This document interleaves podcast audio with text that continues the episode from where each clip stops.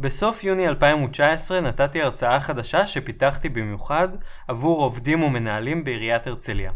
להרצאה אני קורא התושב במרכז, והיא עוסקת באתגר הגדול שהערים שלנו ניצבות בפניו, מהפכה טכנולוגית מואצת.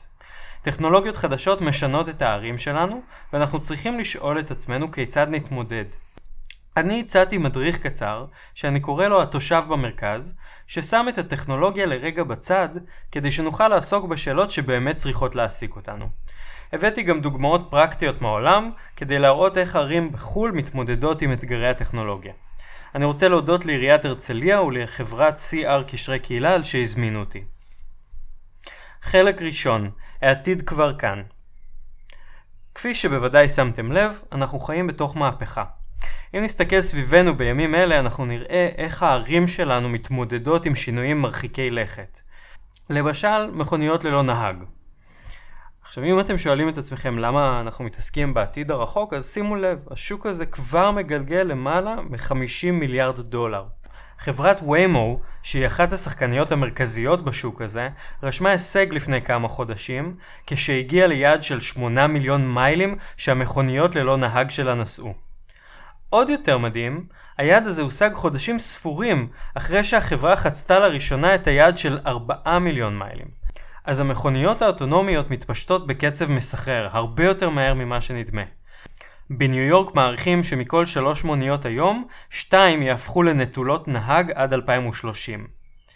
אז אנחנו מתנתקים מהקרקע ועולים לאוויר כי גם שם נרשמות התפתחויות. היום אפשר בקלות מפתיעה לשים בכל מקום זוג עיניים בשמיים באמצעות רחפן. מי שחושב שרחפן זה איזה צעצוע, כדאי שישנה את דעתו, כי ההשלכות של רחפנים על ערים הן אדירות. כשרחפנים נכנסו לשטח של נמל תעופה בינלאומי בלונדון, התנועה האווירית שם שותקה לחלוטין. בפן החיובי, הרחפנים מבטיחים לנו דרך קלה לשלוח חבילות מדלת לדלת, מהיצרן ישירות לצרכן. למשל חברת מקדונלדס עובדת מאוד קשה היום כדי שההמבורגר הבא שתזמינו מהם יגיע באמצעות רחפן. כל זה אולי נשמע רחוק, כי כנראה שלא נסעתם היום במכונית אוטונומית או השתמשתם ברחפן, אבל אני יכול לנחש שחלק מכם השתמשו היום באפליקציה. דבר שלא היה קיים עד לפני עשר שנים. ואם אנחנו מנסים לחשוב על תחבורה, וספציפית תחבורה עירונית, תחשבו על אפליקציה ששחררה לכם את הקורקינט, או שהזמינה לכם מונית, או שתזמנה לכם את האוטובוס, או שניוותה אתכם לפה. הסמארטפון הקטן שיושב בכיס אחראי למהפכה בקנה מידה של ערים שלמות. למשל, הוא מחליף את מה שיושב בכיס השני, את הארנק. נעשה קל יותר מאי פעם לשלם על דברים, ואפילו להמציא אמצעי תשלום. אז הסחר הדיגיטלי נהפך לקל, זורם, מהיר, לא פלא שחנויות מסורתיות נסגרות. תחשבו איך זה משנה את הערים שלנו. הרבה חנויות נאלצות להפוך ליחידות דואר כדי לשמור על חיוניות.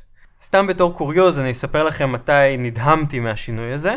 לפני כמה זמן זוגתי שלחה אותי לאחת מרשתות הפארם לאסוף עבורה חבילה ושאלתי אותה אם על הדרך היא רוצה שנקנה לה שמפו כי ראיתי שעומד להיגמר. כשהיא אמרה לי שהחבילה שאני אוסף היא של השמפו שהיא הזמינה נדהמתי. עם עשרות סוגי שמפו על המדף בסוף מזמינים מהאינטרנט שמפו אחר שמגיע בדיוק לאותו מקום. אז אנחנו נדבר על המשמעויות של זה ומה אנחנו יכולים לעשות מנקודת מבט של עיר. ועוד כמה קטנות. עם כל כך הרבה חבילות שמגיעות מהאינטרנט, מי אוסף את כל הקרטונים האלה? האם פלטפורמות שיתוף כמו אובר או ליפט שמאפשרות לנהגים ברכב פרטי לקחת נוסעים בתשלום מייעלות את התחבורה בעיר או מכבידות עליה? ופלטפורמות שיתוף כמו Airbnb שמאפשרות לכל דירה להפוך לחדר מלון? האם הן עוזרות לקדם תיירות מקומית או שהן הורסות את שוק הדיור המקומי? אז עכשיו שפתחנו את הדמיון, תרשו לי להציג את עצמי. לי קוראים תומר שלוש, ואני חוקר ערים ויועץ עירוניות ותחבורה. לעסק שלי קוראים אורבניזטור. אני אורבניסט, אני מתלהב מערים. אני מאמין שהמאה ה-21 תהיה תור הזהב של הערים בעולם. יש הרבה אורבניסטים כמוני, ואני מניח שגם כמוכם, אנשים שמתלהבים מערים, בשלטון המקומי, באקדמיה, במגזר הפרטי, בחברה האזרחית. כולנו עוסקים בשאלה איך לעשות ערים טובות יותר. מאז 2016 אני מייצר ידע, אני אוסף ידע ואני מעביר ידע באופן שיטתי. שימשתי כחוקר במכון לשלטון מקומי באוניברסיטת תל אביב. הצגתי מחקרים שלי בכנסים מקצועיים בארץ ובחו"ל. העברתי הרצאות וסיורים מודרכים לעמותות, לעסקים, לעיריות, לקבוצות של תושבים מעורבים וגם לצוערים בשלטון המקומי.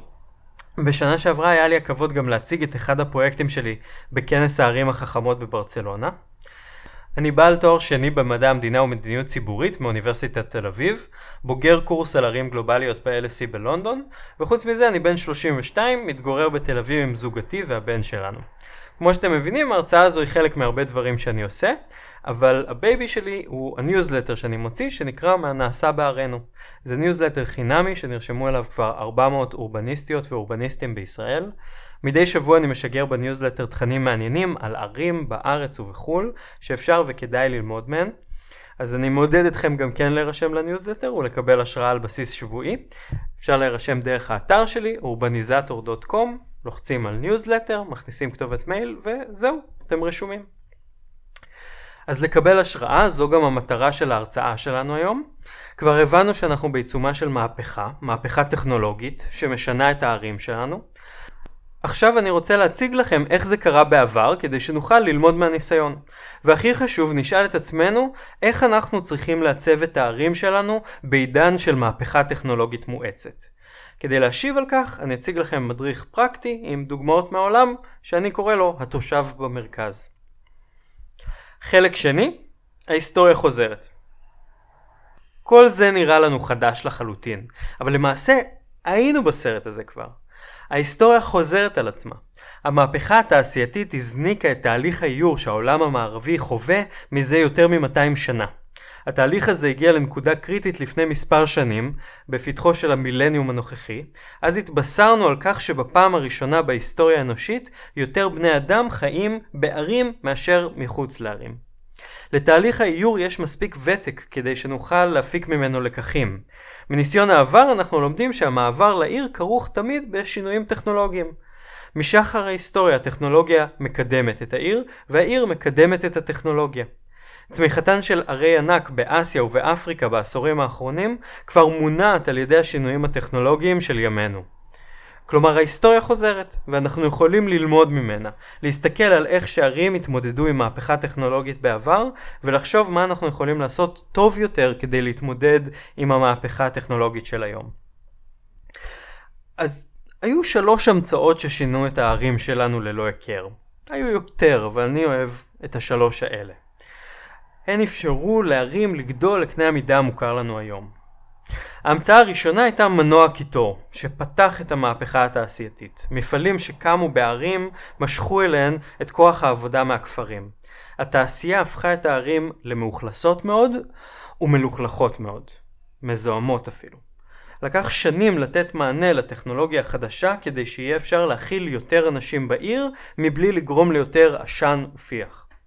ההמצאה השנייה הייתה המעלית. למעשה הקונספט של המעלית היה מוכר מאז ומתמיד, אבל אי אפשר היה לסמוך עליו. ברגע שהומצא מנגנון הבטיחות של המעלית, היה אפשר לטפס לגובה ולבנות בניינים רבי קומות.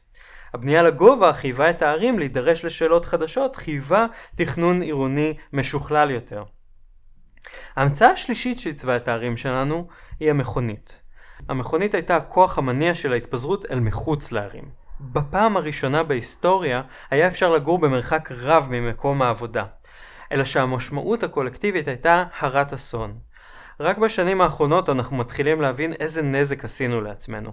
רק בשנים האחרונות התחלנו להתמודד עם בעיית הפרבור. בזבוז של משאבי קרקע ועודף שימוש ברכב פרטי שמביא לעומסי תנועה, בזבוז זמן, זיהום אוויר, רעש ותאונות דרכים. לפי מבקר המדינה, הנזק הכלכלי שנגרם מעודף השימוש ברכב הפרטי בישראל נאמד בעשרות מיליארדי שקלים. הבריאות שלנו נפגעת כתוצאה מאורח חיים יושבני, או אורח חיים שבו יושבים הרבה. זה מעלה את הסיכון למחלות והמתח הנפשי שלנו עולה כי אנחנו יושבים הרבה בתוך קופסה במקום לבלות זמן בחיק המשפחה והחברים. זה אגב מה שאני חושב שהוא הכי חמור, אובדן הפנאי. מייקל בלומברג, ראש עיריית ניו יורק לשעבר, אמר כי במאה ה-20 מנהיגי ערים לא השכילו לצפות מראש ולחזות אילו אתגרים יציב בפניהם הרכב הפרטי, שנתפס אז כטכנולוגיה חדשה ומבטיחה. אנחנו יכולים להימנע מלחזור על אותה טעות. אז מה אנחנו יכולים ללמוד מהסיפור הזה, מההמצאות ששינו את הערים? המסקנה הראשונה היא שהטכנולוגיה מהירה יותר מהמדיניות. המצאות מגיעות אל העולם, משנות אותו, ורק עם הזמן אנחנו מצליחים להבין את ההשפעה שלהן. אנשים תמיד יתחילו להשתמש בהמצאות לפני שיש מדיניות ברורה לגביהן. הטכנולוגיה מתפרצת לחיינו, ואנחנו יכולים רק להגיב. המסקנה השנייה היא שאסור לזלזל בטכנולוגיה. ממנוע קיטור דרך המעלית ועד המכונית. אנחנו רואים איך המצאות משנות את הערים שלנו באופן ניכר. והיום אנחנו טובעים בהמצאות. ככל שנקדים לתת מענה לאתגרים שהטכנולוגיה מציבה, כן ייטב. לתת לטכנולוגיה להתנהל בעצמה, ישאיר אותה להתנהל למען עצמה, וחשוב שהיא תתנהל קודם כל למעננו. זה מוביל למסקנה השלישית. כשאנחנו מקדמים מדיניות עבור טכנולוגיה חדשה, אנחנו צריכים לשאול את עצמנו מה תהיה ההשפעה שלה על העיר. אנחנו חייבים לשמור על העיר מפני השפעות שליליות. אנחנו חייבים לשמור על איכות החיים של תושבי העיר. חשוב שנזכור ונזכיר, האנשים הם המטרה והטכנולוגיה היא רק אמצעי. חלק שלישי, התושב במרכז. איך ערים ברחבי העולם יכולות לשפר את איכות החיים של תושביהן בעידן של מהפכה טכנולוגית מואצת? אני מציע לכם מדריך שאין בו תשובות בית ספר, המטרה של המדריך הזה היא לספק כמה כללי אצבע שבאמצעותם נוכל לוודא שאנחנו שמים את התושב במרכז ולא את הטכנולוגיה. עם הרחפנים והאפליקציות, המכוניות האוטונומיות והסחר באינטרנט, עם החיישנים והמציאות הרבודה, זה באמת לא קל לזכור שקודם כל אנחנו צריכים לתכנן ולעצב את הערים שלנו כפתרון לבני אדם. במדריך התושב במרכז שאני אציג עכשיו בפניכם, יש בעיקר דוגמאות פרקטיות מערים בעולם. מהדוגמאות נוכל להסיק מסקנות שיעזרו לנו לעשות כל עיר לטובה יותר, למרות ואולי בזכות האתגרים הטכנולוגיים. בלאס וגאס, חברת אפטיב חגיגה לאחרונה 50 אלף נסיעות מונית ללא נהג. מספר הערים שמאפשרות ניסויים מסחריים ברחובותיהן הולך וגדל, ובארצות הברית כבר עשרות ערים נמצאות בשלבים שונים של אימוץ הטכנולוגיה. בארלינגטון, טקסס, מאמינים שהדרך הכי טובה להכיר את הטכנולוגיה החדשה היא שנבדוק אותה בעצמנו. לכן השיקו שם שירות עירוני של שאטלים אוטונומיים. כלי הרכב אמנם מסיעים את עצמם, אבל יש גם שני פקחים שיכולים להשתלט על הנסיעה במידת הצורך. בוסטון גם כן אחת הערים המובילות בתחום, שם פתחו פינת ליטוף של מכוניות אוטונומיות, כדי שהציבור יוכל לבוא ולראות מהו החזון לעתיד העיר. בתחום הרחפנים, חברת UPS התחילה לבצע שילוחים מעופפים. חבילות של בדיקות מעבדה מתעופפות בשמי הקמפוס של בית החולים בעיר ראלי, צפון קרוליינה. בעיר שנזן, בסין, משתמשים ברחפנים כדי לקבל מידע תכנוני. למשל, איפה כדאי להקים מגדלי משרדים, כך שזרימת האוויר ביניהם תהיה מיטבית. בבריטניה יש כבר חמש ערים שהנפיקו מטבע דיגיטלי מקומי. בריסטול היא הראשונה והמפורסמת מביניהן, והמטבע הדיגיטלי מאפשר לתושבים להתנהל פיננסית, לפחות ברמת העיר מהנייד בלבד. בדובאי המציאו מטבע דיגיטלי רשמי שנקרא M-Cash ומעודדים תושבים ובעלי עסקים לשלם באמצעותו את המס המקומי ולהשתמש בו במקום בכסף מזומן. מכל הדוגמאות הללו אנחנו מגיעים למסקנה הראשונה במדריך שלנו. לטכנולוגיה יש פוטנציאל אדיר לשדרוג החיים שלנו, של כולנו. יכולה להיות לה השפעה חיובית על העיר ועל התושבים. בואו נחדד את הנקודה הזו.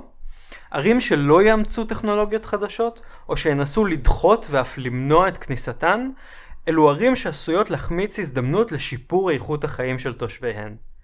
חובה עלינו למצוא את הדרך שבה ניתן לנצל את הטכנולוגיה לטובת התושבים, או לכל הפחות להתחיל לחשוף אותה בפני התושבים, ובהקדם. זו המסקנה הראשונה שלנו במדריך התושב במרכז. אז עסקנו קודם באתגרי הסחר המקוון, אז בואו נביא גם כמה דוגמאות שיובילו אותנו למסקנה הבאה. Boxpark בלונדון הוא קניון יוצא דופן, שמורכב ממכולות. כל חנות היא למעשה מכולה. משום שמדובר ביחידות קטנות והרכבה של המקום הייתה זולה יחסית, מחיר השכירות נוח לסוחרים צעירים בתחילת דרכם. משום שהמבנה עצמו הוא חווייתי וחדשני, מדובר בעוגן שיכול להתגבר על חוויית הקניות המסורתית, שמאבדת פופולריות עם עליית המסחר המקוון. שימו לב לנתון הבא, הישראלים הוציאו כשלושה מיליארד ש"ח על אופנה בקניות אונליין בשנה שעברה. בעולם כזה, מה היתרון של חנויות בגדים קטנות? מה עם רשתות האופנה בקניונים? הקניון הוא משהו שצריך לשים לב אליו במיוחד בתכנון העירוני, כי הוא מציב לנו אתגר גדול. מה אפשר לעשות עם קניון שכבר לא באים אליו? למשל, להוסיף לו שטחי מגורים. בעיירת דדהאם במסצ'וסטס, מתחם קניות שהתיישן, עשו לו שני מחקרי כדאיות כלכלית, והוחלט להחיות אותו על ידי הוספת שטחי מגורים. זה נקרא retrofitting, התאמה לסביבה ולמידות הנכונות. עשרות קניונים בארצות הברית עוברים הסבה ממסחר בלבד לעירוב שימושים, וזוכים לעיצוב מחודש שמצמצם את שטחי המסחר ואת שטחי החנייה. ככה מתייחסים לנדלן מת כמו אל משאב טבע. זה האתגר שאנחנו צריכים להתמודד איתו בעידן שבו קונים הכל באינטרנט. איך להתייחס לעשרות אלפי מטר רבוע מסחר לא כנטל אלא כנכס. בישראל יש לנו כמה אתגרים מסובכים יותר בתחום הזה, משום שלעיריות יש שליטה מוגבלת על תעריפי ארנונה. עד שזה ישתנה, עיריות בישראל יצטרכו להסתמך על שטחי מסחר כדי להיות מוזנות תקציבית. והשאלה היא איך עושים את זה בעידן שבו צריך פחות חנויות כי המסחר הולך לאינטרנט, וגם פחות משרדים, כי אפשר לשכור חללי עבודה גמישים או פשוט לעבוד מהבית. כשאנחנו שמים את התושב במרכז, אנחנו מבינים שאנחנו חייבים להתמודד עם אתגר הסחר המקוון, שמביא לסגירת חנויות ולצמצום הפעילות בקניונים. אחרת לא נוכל לממן את השירותים לתושב. אז המסקנה השנייה שלנו היא שחייבים לזהות תהליכים מראש שעשויים לאיים על איכות החיים של התושב ולנסות להתמודד איתם בדרכים יצירתיות. בואו נציג דוגמה נוספת בהשפעת הסחר המכוון.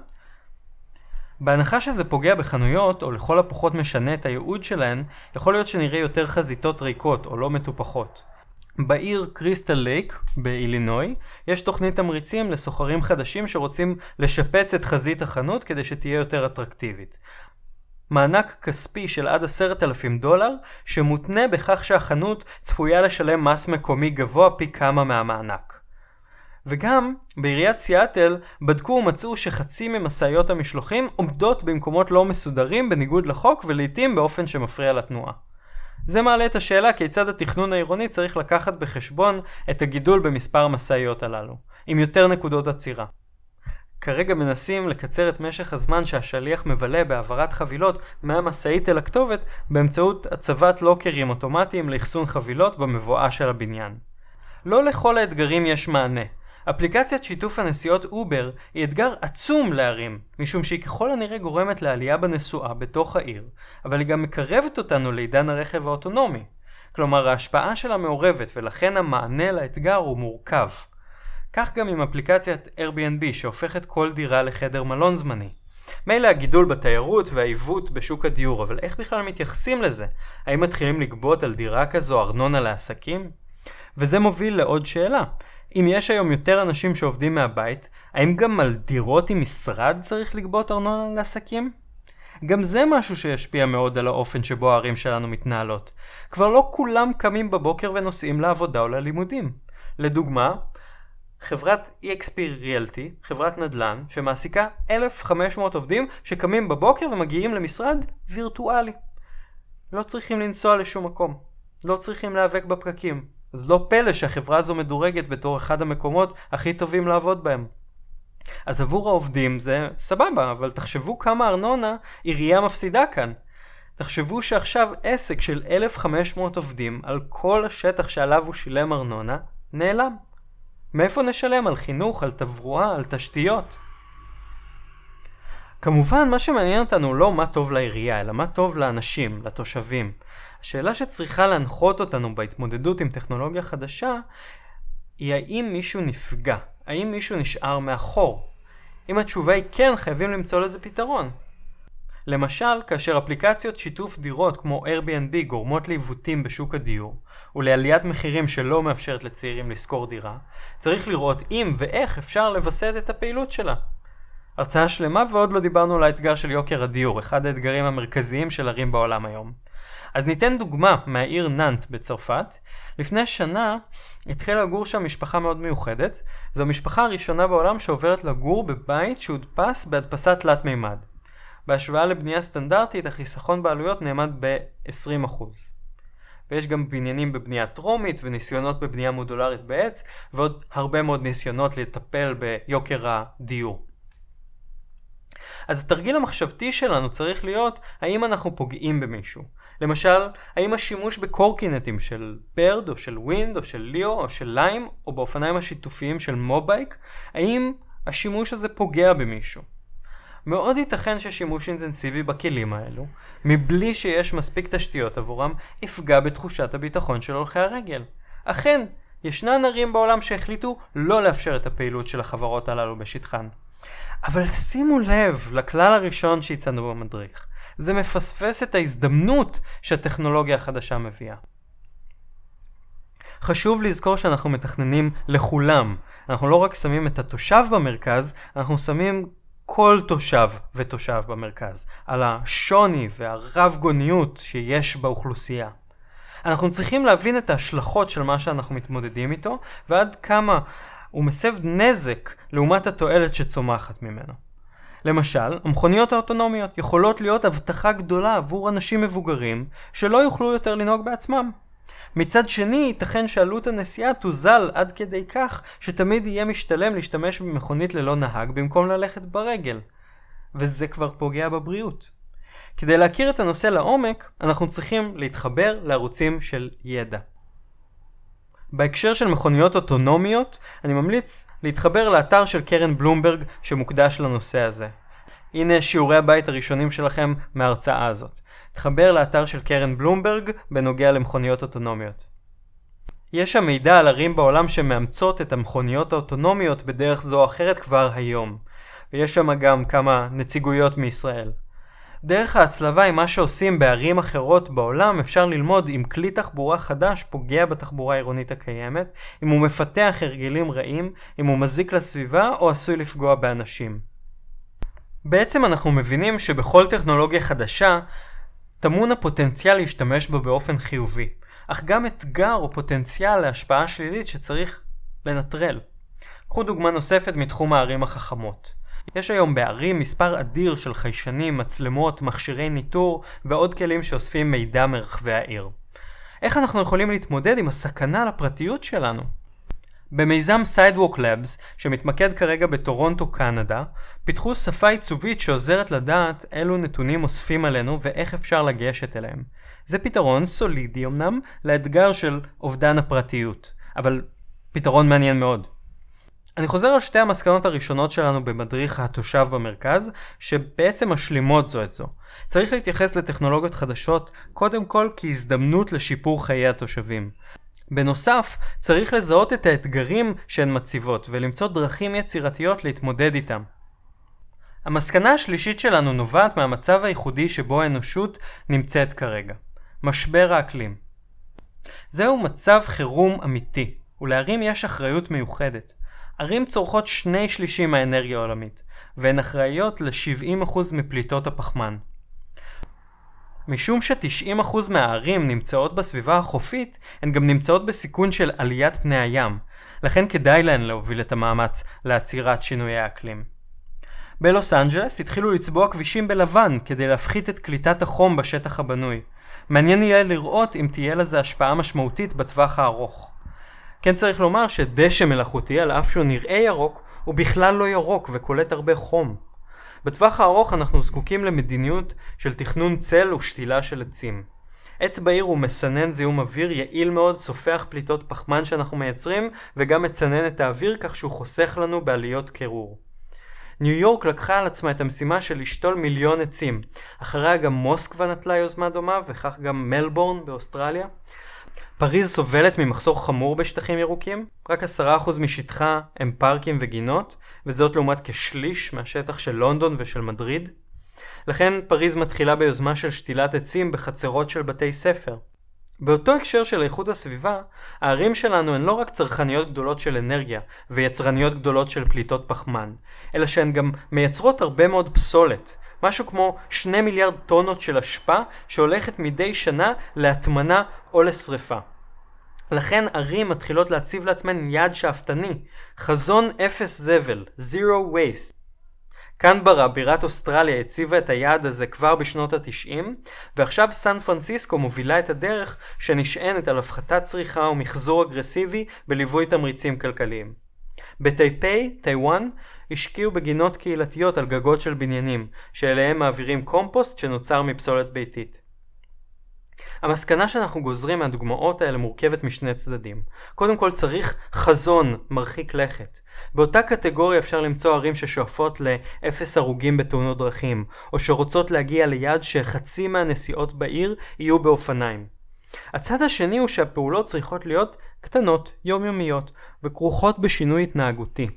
אם לתמצת את זה למשפט אחד זה הולך ככה Think globally, act locally. כשאנחנו שמים את התושב במרכז, אנחנו צריכים לחשוב על העולם ולפעול ברמה המקומית. זאת המסקנה השלישית שלנו.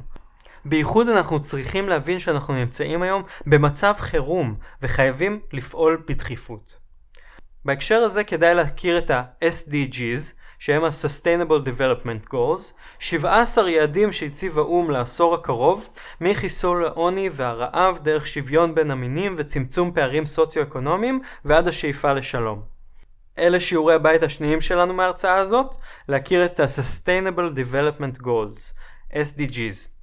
הכי רלוונטי עבורנו הוא יעד מספר 11, SDG 11, שעוסק בהקמה ופיתוח של התיישבויות אנושיות בנות קיימא.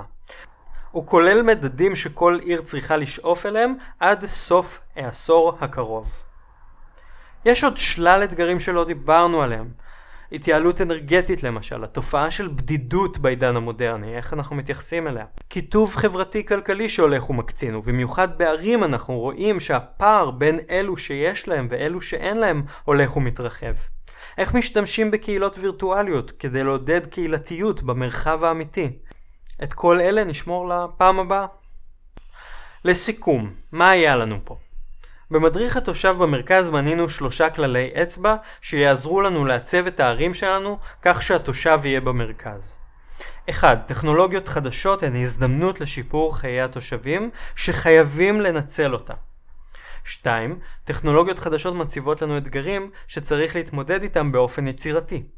3. ממשבר האקלים לעולם בר קיימא. אנחנו חייבים להתחיל לחשוב עולמית ולפעול מקומית. האתגרים שדיברנו עליהם הם עצומים. אין סיכוי לאדם אחד להתמודד איתם, אפילו לא לקבוצה גדולה של אנשים. למעשה, אנשי שלטון מקומי לוקחים על עצמם להתמודד עם כל האתגרים שמניתי פה, ועוד יותר. זו אחריות עצומה. לכן אני מציע לעובדי ציבור, לנבחרי ציבור, לעיריות, למועצות מקומיות, לערב כמה שיותר אנשים מסביב. זה צריך להתחיל מהמעגלים הכי קרובים שלכם. משפחה וחברים. אחרי זה גם מעגלים מקצועיים, קולגות, גם בעיריות אחרות. והכי חשוב, תושבים. לשים את התושב במרכז זה להעביר לו את המסרים שדיברנו עליהם פה היום. הטכנולוגיות החדשות משנות את החיים שלנו, ואנחנו מנסים לנצל את ההזדמנויות ולהתמודד עם האתגרים כדי לעשות עולם בר קיימא, שהילדים והנכדים שלנו יוכלו לחיות בו ולהתגאות בנו. אני הייתי תומר שלוש, תודה רבה לכם.